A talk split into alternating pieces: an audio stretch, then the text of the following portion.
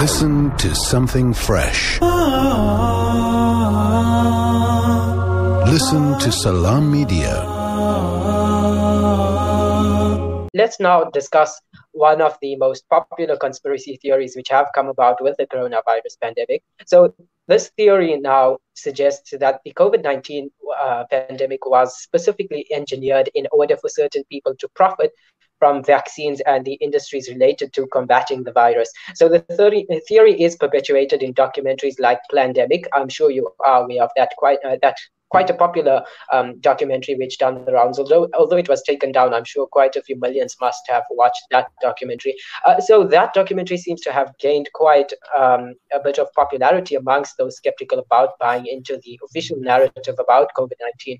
Um, Professor Lewandowsky, do you take issue with this uh, particular documentary? Why is that?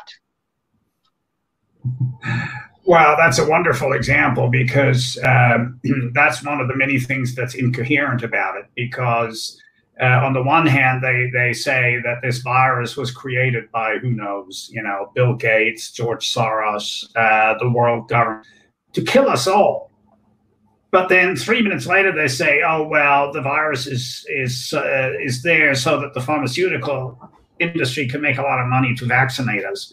Now, if we're all dead how are they going to sell us a vaccine? That doesn't make sense. So, you know, they, they can't even get the story straight. I mean, either this thing was created to kill us all, or it was created to keep a lot of us alive so we can still pay for the vaccine.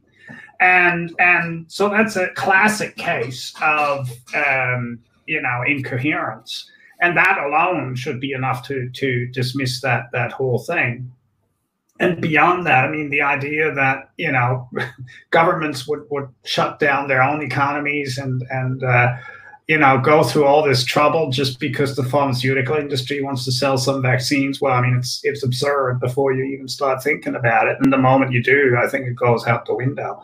But as I said, you don't even have to go that far. It's just they're incoherent, and so you know that's just nonsense. Let's let's not waste our time on on really you know uh, dwelling on that too much. What what I think is is important is to understand why people believe those kinds of things and how you can help them detect that they're being misled. And that is some of the research that the three of us here, actually, uh, John, Sander, and I, and I don't know about Joe, but we've been working on inoculation techniques, uh, cognitive vaccines that help people become resilient to being misled by telling them ahead of time how they will be misled. And that is one of the things specifically with vaccinations that a colleague of ours, Karen Douglas, has shown that if you tell people ahead of time that they will encounter conspiracy theories about vaccines, they then are able to dismiss that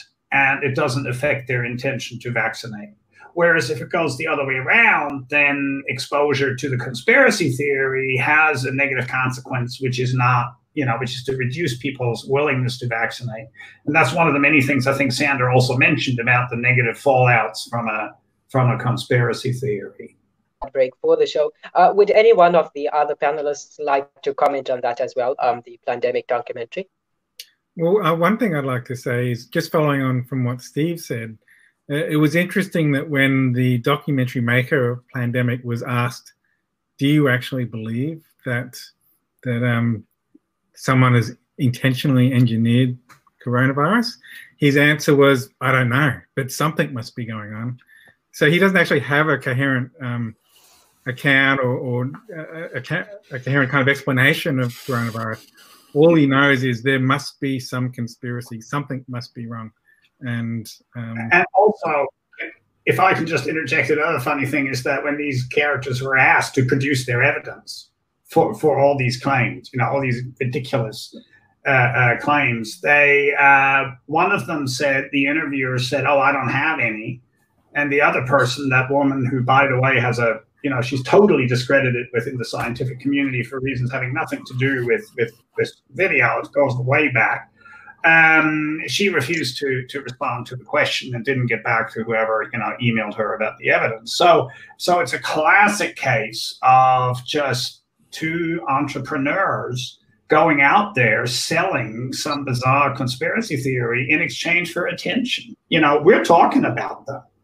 Well, for them, that's great. You know, we live in an attention economy where any click on a, on a video or whatever is money for someone, for an advertiser or for the person who's selling the video or who then has radio interviews, you know. And so we have to be very careful in all of this that we don't inadvertently uh, reward people for coming up with this stuff because in an attention economy what what matters is not whether you're right or wrong but whether people talking about it. and and that is a real trap that is extremely difficult to to get out of